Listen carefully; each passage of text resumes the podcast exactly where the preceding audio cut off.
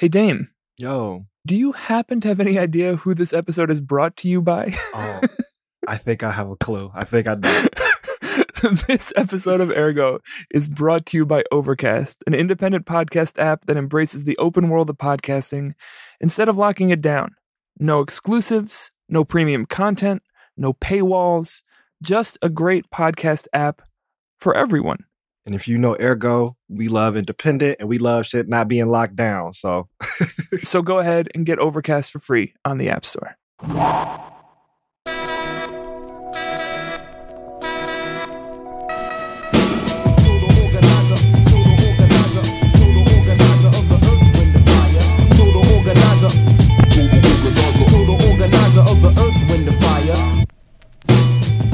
Hey everybody, this is Ergo.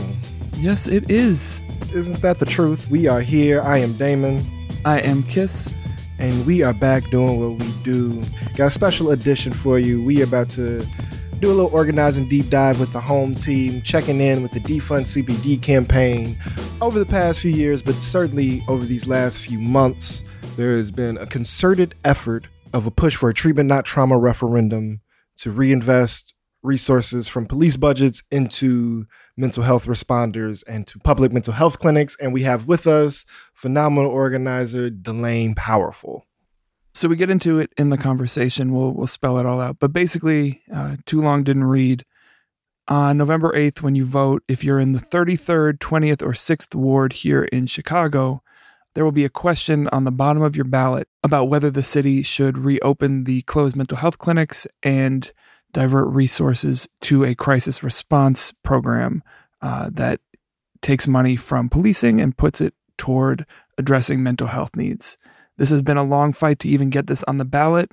We break down what that means, what that passing could make possible. And then after the election, we'll circle back with some members from the Treatment Not Trauma team to talk about the results and what happens next in the fight to address the needs of our communities.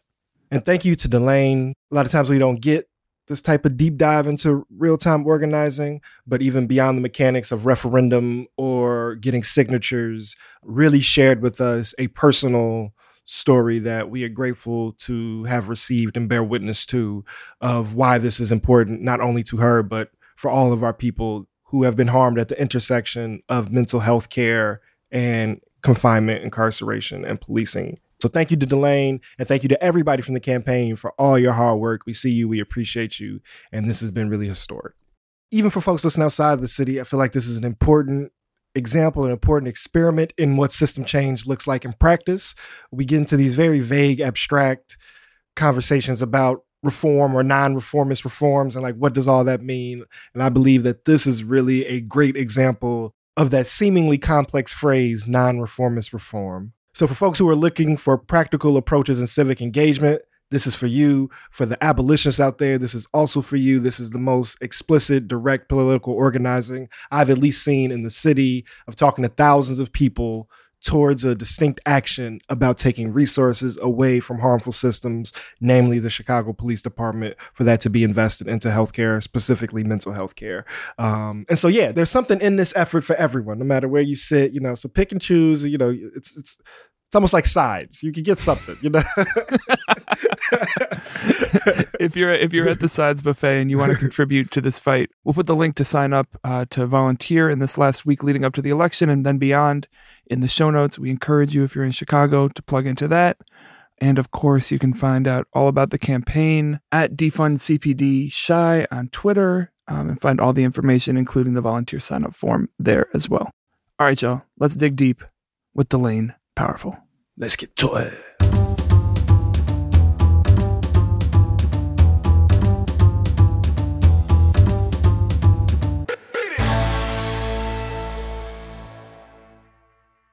Oh, uh, Delane, what's your last name?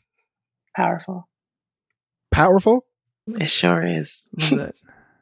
No lie. yeah, you just fucked me up.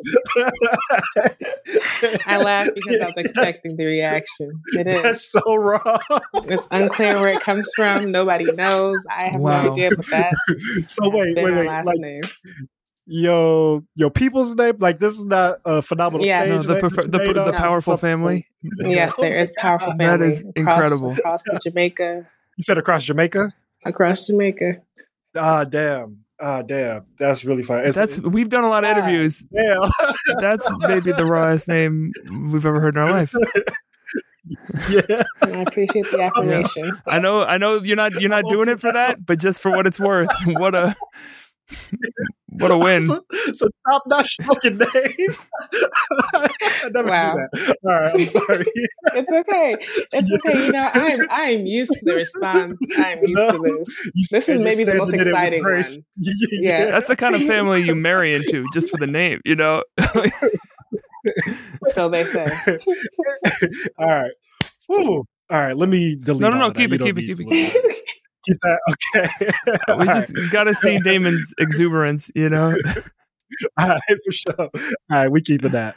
All right, let's rock. We are here. We are excited. With us, It's me. we have, we have a powerful organizer. With The one and only. Uh, the one and only from the Defund CPD campaign and the Treatment Not Trauma Push. We have the one and only Delane Powerful. Blah, blah, blah, blah, blah. Hey. I'm overwhelmed by how amazing your name is. But we're going to kick off. I'm going to get my, my feet under me and we're going to ground ourselves in our tradition, our two part question that we kick off all of our conversations. And it's centered around time. So, Delane, in this time, whether that's this day, this hour, this season, or this lifetime, how is the world treating you and how are you treating the world? Wow. In this current moment, I would say, you know, there's many things happening in this world. It is trying to expel us because we don't care for it. And at the same time, there's a lot of joy that I'm experiencing. Um, I'm caring for the world by being in it, by existing in it, by finding things that the world gives to me that like produces joy. Um, and we're in my favorite season of autumn, and the world is just giving it to me all the colors, the burgundies, the greens, the the yellows, um, the smells. That's how the world is giving things to me, and I'm giving back in my favorite season. yeah, just based off of the the you know the virtual image here, you do seem like a sweater weather sweater wetter sweater weather aficionado. Ooh, yeah. Yes, yes, fall is my favorite. My Mm. favorite thing for. Yeah, Yes, very autumnal. So in this autumn, we are in an election season, and for so long, we've talked about the frustration of electoral processes, particularly how picking the the the least of the evils of folks to represent us can be frustrating and demoralizing, and folks want to be politically engaged on more of the things that shape their communities and their lives. And I am excited to talk about what's been happening in the defund campaign and what's been happening with treatment not trauma, because particularly from an abolitionist stance, uh, in my looking, I have not seen as robust a direct political engagement around police abolition and police divestment and reinvestment into community resources as what's been happening in three wards in the city of Chicago going into this November 8th election. And so with that as like the table setting of like I'm super excited for our audience to be plugged in and if there are any action items we're going to get to that but let's just kind of like go back and rewind and maybe for folks that don't know none of the words that I just said give some context to what is happening November 8th and from there we can talk about all of the phenomenal work that has made that possible. Yeah, so November 8th is election day. And like Damon said, in them three wards, you have the 33rd, we have the 20th, and we have the 6th. Folks who live in those wards have the chance to vote yes on a referendum on the ballot. And that referendum asks if they believe the city of Chicago should reopen up all those mental health centers that were shut down by former mayors, Emanuel and Daley. We don't like them, we don't love them Boo, um, boo, boo.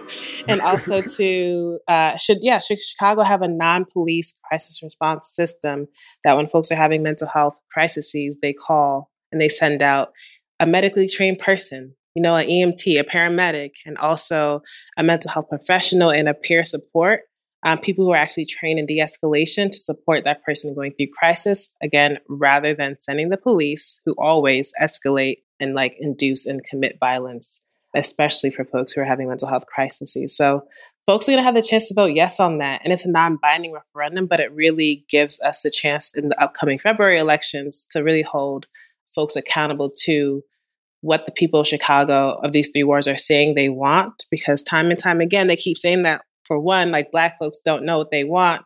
Black folks want the police and all these things, but they actually haven't been in conversation with the community, with these people. Um, and we have been talking to thousands upon thousands of people who are saying, we just say mental health and just like, yes, whatever it is, I want to say yes to it. So that's what's coming up, and we're really excited for it. So you alluded to the, the the groundwork that y'all have done, which I think is part of what makes this so unique. Can you talk a little bit about what y'all have been doing leading up to this for the last few months and maybe some of the lessons that you've learned from being in those thousands of conversations? Yeah, I mean, I want to even go further, a couple of years when this this thing popped off. So back in 2012, uh, the Chicago mayors, as I said before, Daley and Rahm, they closed down 10 clinics, and the majority of those were in the South Side and the West Side, where it's predominantly Black and Brown people. In the absence of those clinics, they established private clinics instead. And these were clinics that most community members could not access because of the cost, because of the location, for an abundance of reasons. So, for the past several years, this coalition called Collaborative for Community Wellness um, has been bringing together folks in the, the mental health field, community based organizations, and residents of the community to talk about like the lack of access to mental health um, and to figure out how to meet the needs of the community. And then the pandemic popped off in 2020. and like the, the rates of like mental health and people and trauma, all those things just like increased tenfold. September 2020, the coalition launched the Treatment Not Trauma campaign, and that was introduced by Alderman Rossana Rodriguez from the 33rd Ward. Shout out, shout out, gang, gang. Shout out, shout out, yes. Um, and seven other co sponsors who were asking for the creation of this crisis response and a care model that would be integrated into the Chicago Department of Public Health's public mental health clinics. And again, this is like contextualized with, with, around the pandemic, this public health crisis, where we saw like a very big rise in mental health issues by 25% because people are experiencing so many forms of instability, losing jobs and housing and access to healthcare, and overwhelmed hospitals and care providers being completely overwhelmed. Um, like the kids were, the kids were not okay. And what we saw from the city of Chicago, from Lori Lightfoot. Boo. This is please- way please- more please booing and cheering than we usually do, but it feels right, you know. but I, I'm ready. I'm for into it. I'm into it. In case you needed to know where we stand, you know, we're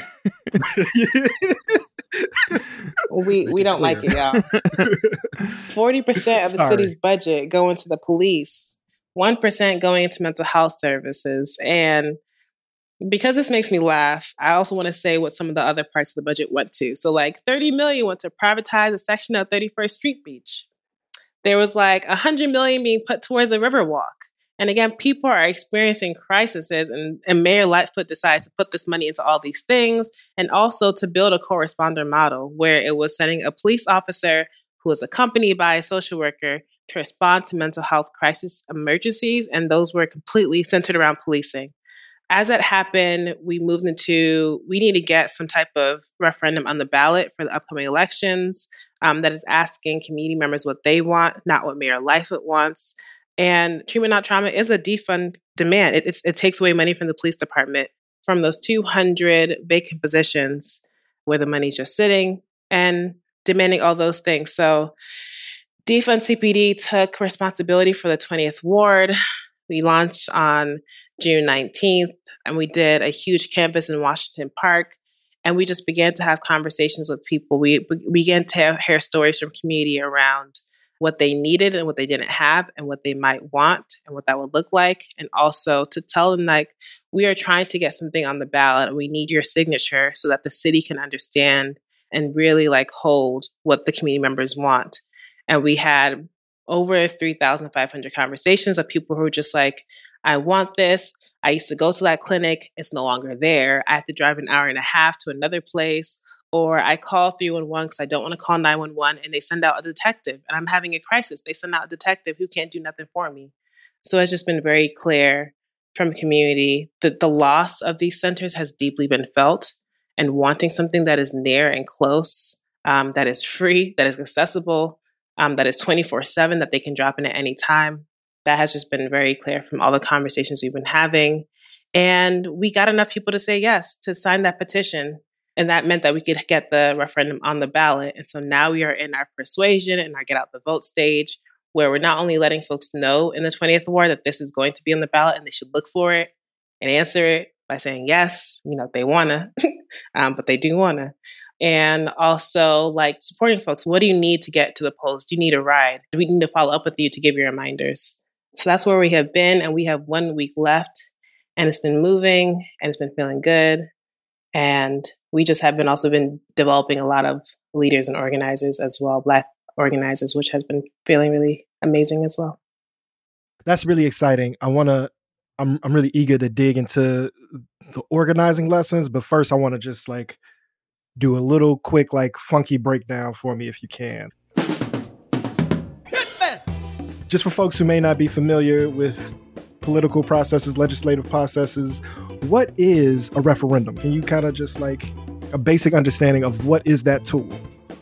Yeah, so referendum is basically there's like a single question that the folks who are of within our context, the 20th ward, folks who are living and registered to vote in the 20th ward have the chance during a general election to vote on the single political question. It's asking the people directly what they want or they don't want rather than having it be something that is like policy that's put out and folks have to just then deal with afterwards.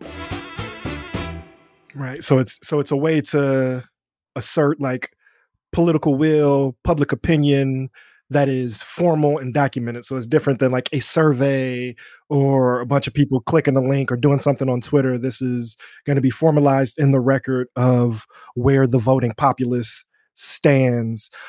Follow up question, and there may be someone else we need to to check in with, but why is it limited to these three wards? Why the 20th, 6th, and 33rd ward? Why are the other 47 not getting asked this? Yeah, we're using this as as a pilot. So we knew based on the capacity and the ability of the folks who are part of this coalition, what they could take responsibility for, have the like the capacity for, and also wanting to test this out on a smaller level to see how it works and how we then hold the city accountable. Yeah, wanted to take on the right size amount of work and very much chose the 20th ward because of its large population of black folks, black and brown folks, and because it also housed one of the clinics that were shut down. So it's being used as a pilot. It's being used as a way to like test um, and debrief and learn from our strategy and strengthen it. And yeah, this being a place of practice and experimentation, allowing that to guide how we do our organizing post the selection cycle. Now, now this is the this is the, the the scrumptious part for me. This is what I'm really excited about. One of the lessons that's hold true for me in in my organizing experience, but in talking to a bunch of folks here at Ergo, one of the greatest values from our efforts often gets underappreciated, right? Like this is so important because it's going to create this record because it's a step towards getting resources to people that really need it. It's a it's a way to engage community. Um, but what I believe is that most organizing efforts are a space that transform the participants. So the people that show up to get the signatures, the people that are going around having these conversations, the people that are phone banking. It's one thing to believe I want to take resources from violent systems and invest them into other institutions. It's another thing to talk to hundreds of people about it, get their experience, have somebody maybe challenge you, and then you have to like figure out how to respond in real time and say something you weren't prepared to say that now you've learned about your own thinking, right? Like that's something that that I've seen happen. So what are some of those transformations, learnings, buildings that have happened from talking to these thousands of folks about this liberatory pursuit to get investment into our communities? What what, what have you seen develop? One thing that has been very clear the deepening understanding of the ways policing shows up that is not just people who have guns or prisons or jails deepening our understanding of the ways that police have never been able to hold the type of responsibility that has been given to them. And that has been clear from folks having to figure out how to respond to questions like this is actually back in 2020 when we were talking about defund the police. And somebody was like, What do I do if I am a, a person who is a survivor of intimate partner violence and like I don't know who else to call? Like, what are what are your suggestions for that? And like having to pause and be like, that's valid. that's real. What I'm hearing from you is that police are not the people who you in need in those moments, but with like not understanding who else to call or who else can support or what else can be done, that is often our only option. And like moving deeper into that conversation, the places in which she has felt self has been from family, from community, from people who have like been able to like show up for her at the moment that it's happening, who are able to provide meals, who are able to provide transportation and just rides that yeah, I think our organizers are really expanding their understanding of the ways that policing works to like take away options and possibilities from people and to be very, very narrow minded as they are our first responders. They're the people who we, if anything at all is happening, somebody is sick, we call the police. Somebody's having a mental health crisis, we call the police. And understanding and figuring out how to communicate that to people that are saying, I want the police, the police are here for safety, doing some interrogation of when have they kept you safe and how have they kept you safe. And other moments of not feeling safe or other moments of harm and conflict, who were the people that could like tap into you the most, who could support you the most, who could care for you the most in ways that actually felt affirming and good. I've just seen folks who are working on this campaign, who are doing phone banking, who are canvassing and asking questions of community, this question of safety, what it actually looks like, and how we stop giving over responsibility to police when consistently they show that they can't hold those things for us. Part of what I think is unique about this is that there already was a set of smaller institutions that existed that you're fighting to return to or bring back or reinvest in, which is different from a lot of the other campaigns. Um, and, and so I'm wondering, let's say, you know, this referendum leads to the win that we hope and, and we're working toward. What do y'all want to see or, or what should we be fighting for to be in those buildings that maybe wasn't there when they got closed? Yeah, for sure. So what currently happens is that the city of Chicago is giving funding to mental health services, and Lori Lightfoot has often focused on nonprofit providers to provide care, which is essentially a way to take away responsibility from the city and its financial resources to care for its people. What we're asking for, what we want to see, and what we believe is really crucial and important is for the for this to be publicly funded and publicly accessible rather than spending millions of dollars in private institutions that are inaccessible, like they're expensive and they require that you do have health care. We want a place that is not expensive and does not require you to have to have health care in order to receive, receive support. What we also know about uh, private institutions that there are many language barriers. There are so many people who are Spanish speakers and other people who speak other languages, and they can't access these private clinics because they don't have people who can translate or they don't care enough to understand that the city has many people of it and in it who are from many different places.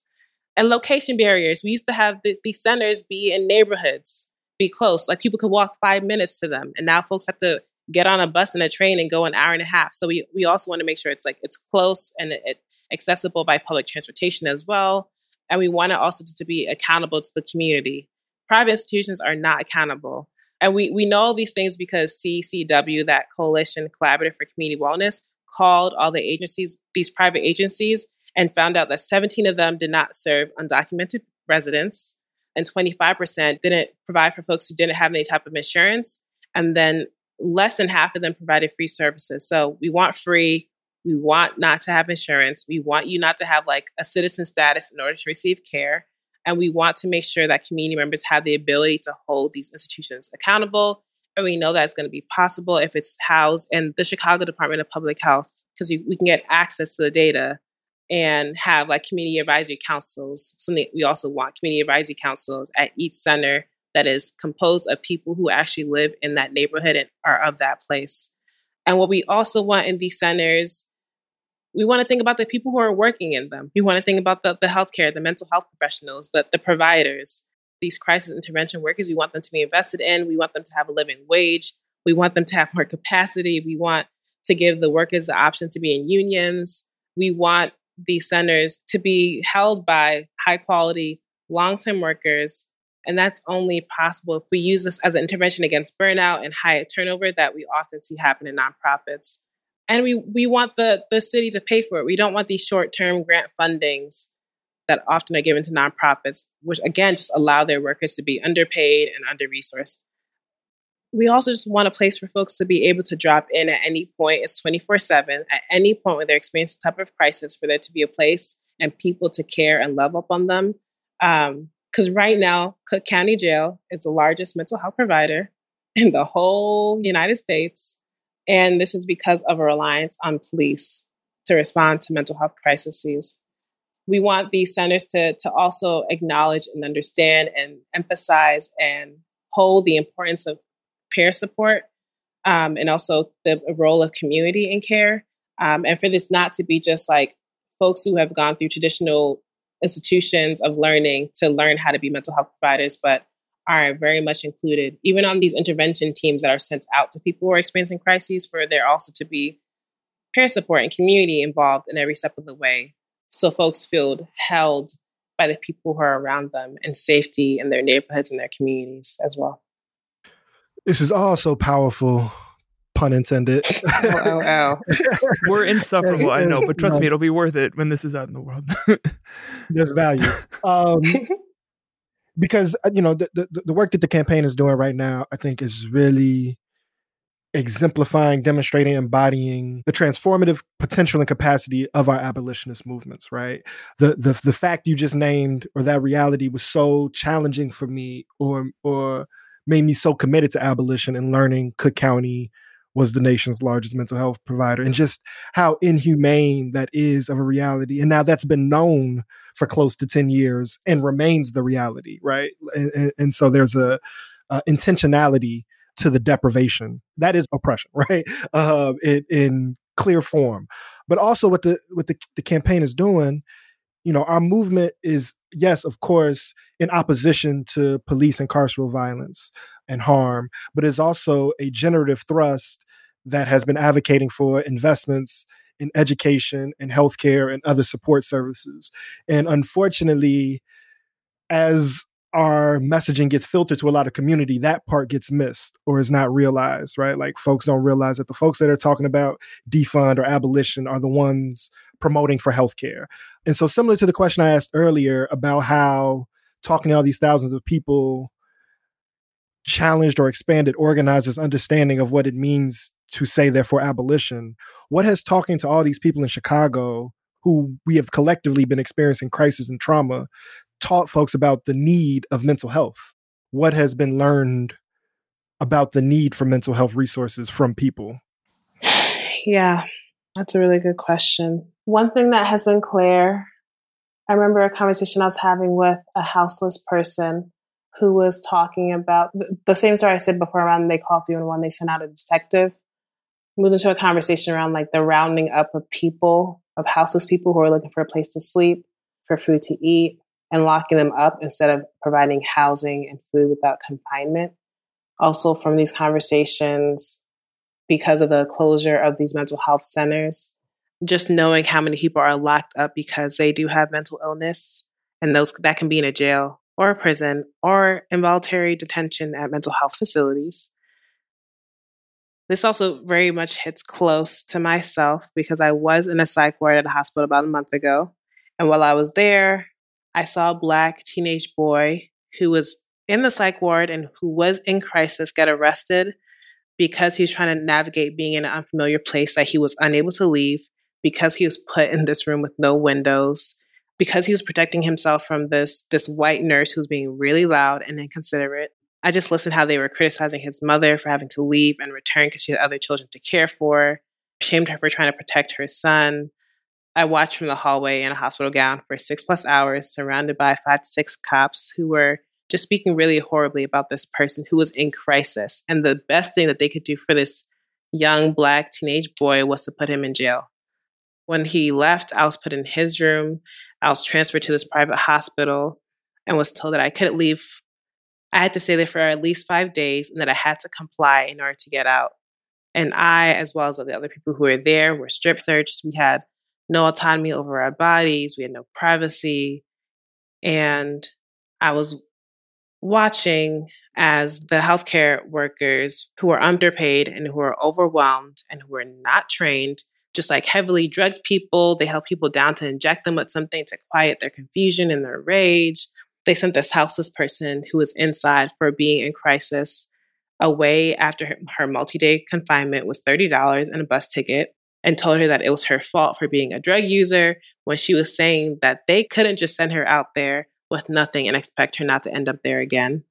Um, where we had to like pace in the hallways because we weren't allowed outside. We were forced to be in our rooms when they wanted to, or in sessions where we, and there are a lot of people in there who were there for suicidality planning and attempts and more. We were asked if we could change a personality trait about ourselves. What would we change? And that was like our mental health session that they moved us through what we would change about ourselves.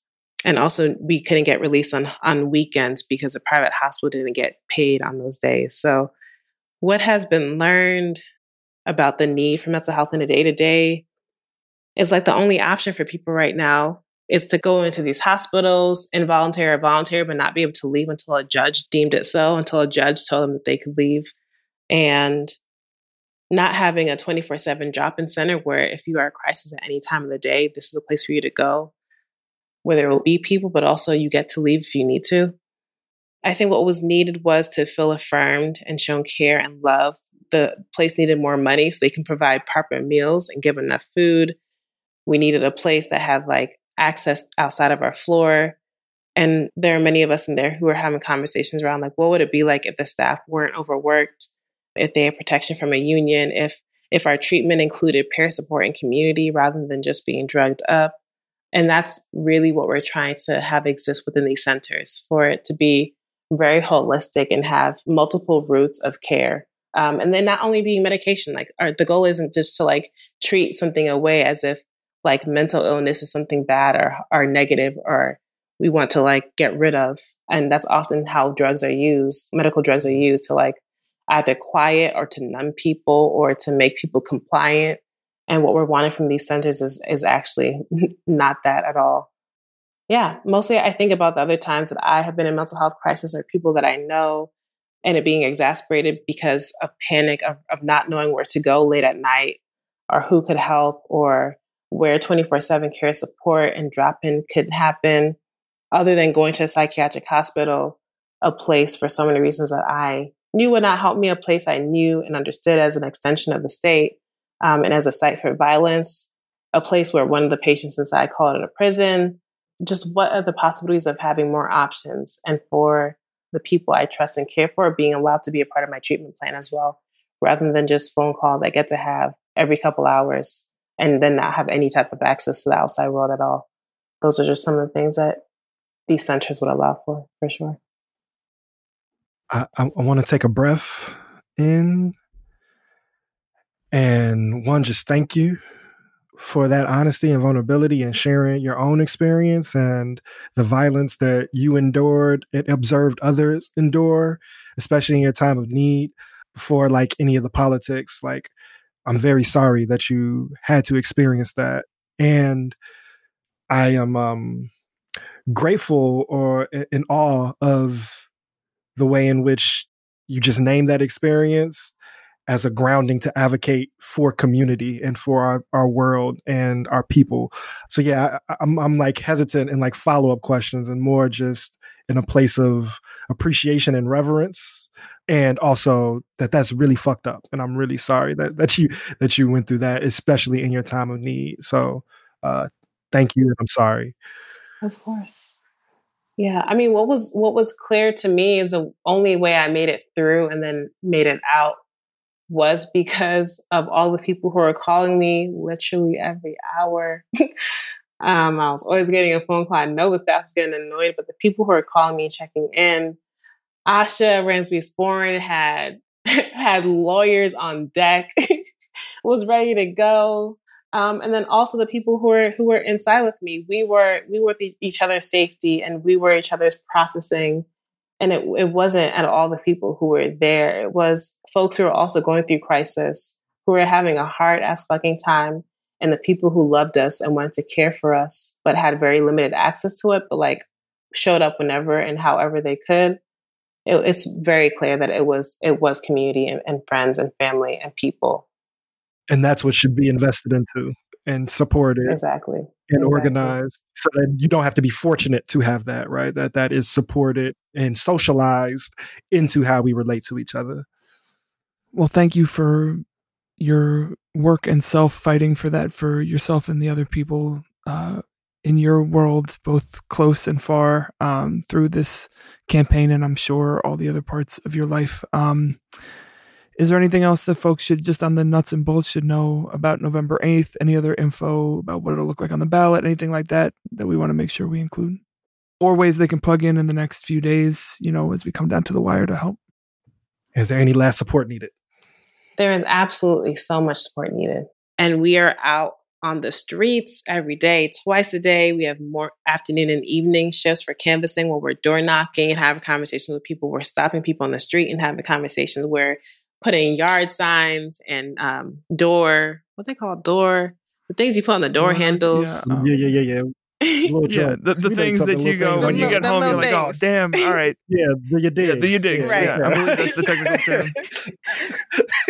exactly, exactly. We got that. So we got folks out every day having conversations with people that we definitely need some more Black and Latina, Latinx people to sign up for and join us in. We have trainings. We have people we can pair you with to support you in communicating to 20th Ward residents just why this is so important and why we really want their vote and how this is going to help ourselves and each other and our people. And then we also have phone banking that's happening where we're calling a whole bunch of people, literally thousands, to let them know that this is actually on the ballot. A lot of folks don't know. And, you know, it's going to be on the last page. And some people don't click all the way through or like they, you know, they finished doing what they, they knew they was there to do. And then they click all the way to the end. They just submit it. We want people to know that's on the ballot and that they should vote yes on it. But we need people on the phones and we need people on the streets, as many people as possible. And so if you are down and interested, we would love to have you. Um, and there is a link to sign up. Don't know how, how we can get that through. We'll throw it. We'll throw it in the show notes so folks can find it Yeah, there. yeah, yeah. Bet. We'll make sure folks have that.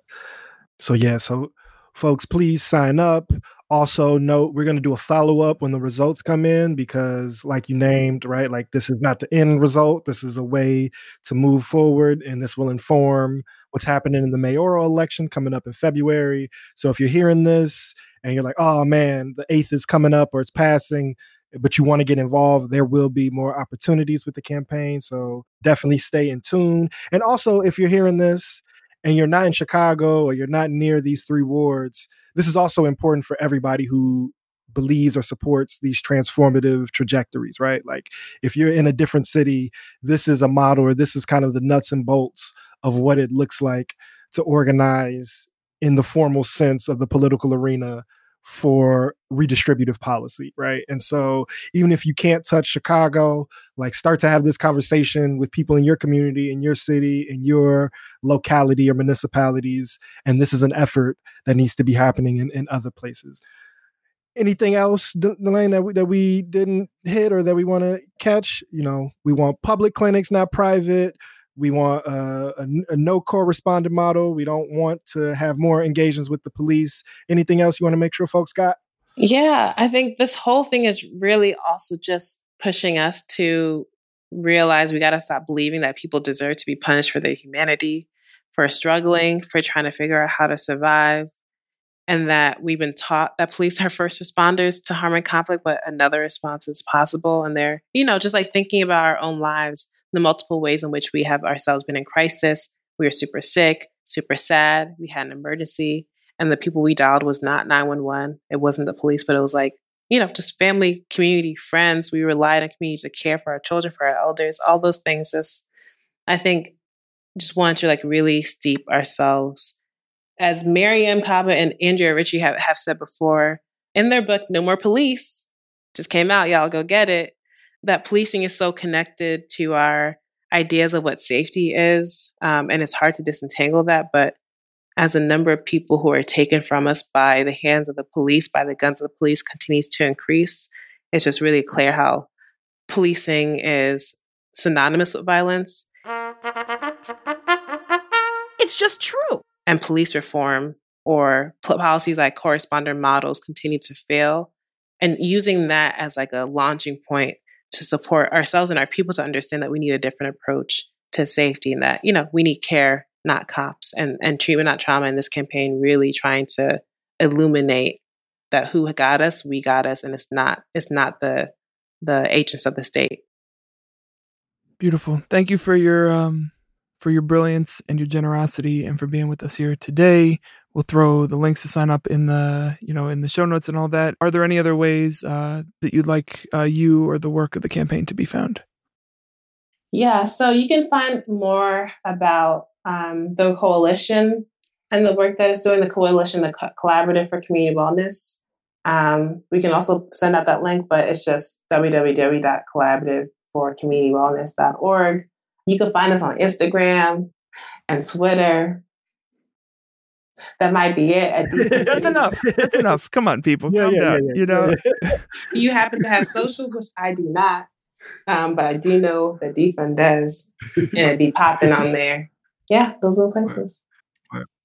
Well, again, I want to just reiterate my appreciation and gratitude. I have been seeing you for many years, but definitely this last year or so, have been seeing the the investment and pour in to this work and your dedication. Um, so I just want to say thank you for all the work that you are doing and have done. And also, as I'm thanking you, I want to thank all of the folks who have been working so hard in the campaign, particularly over these last five, six months to really make this possible.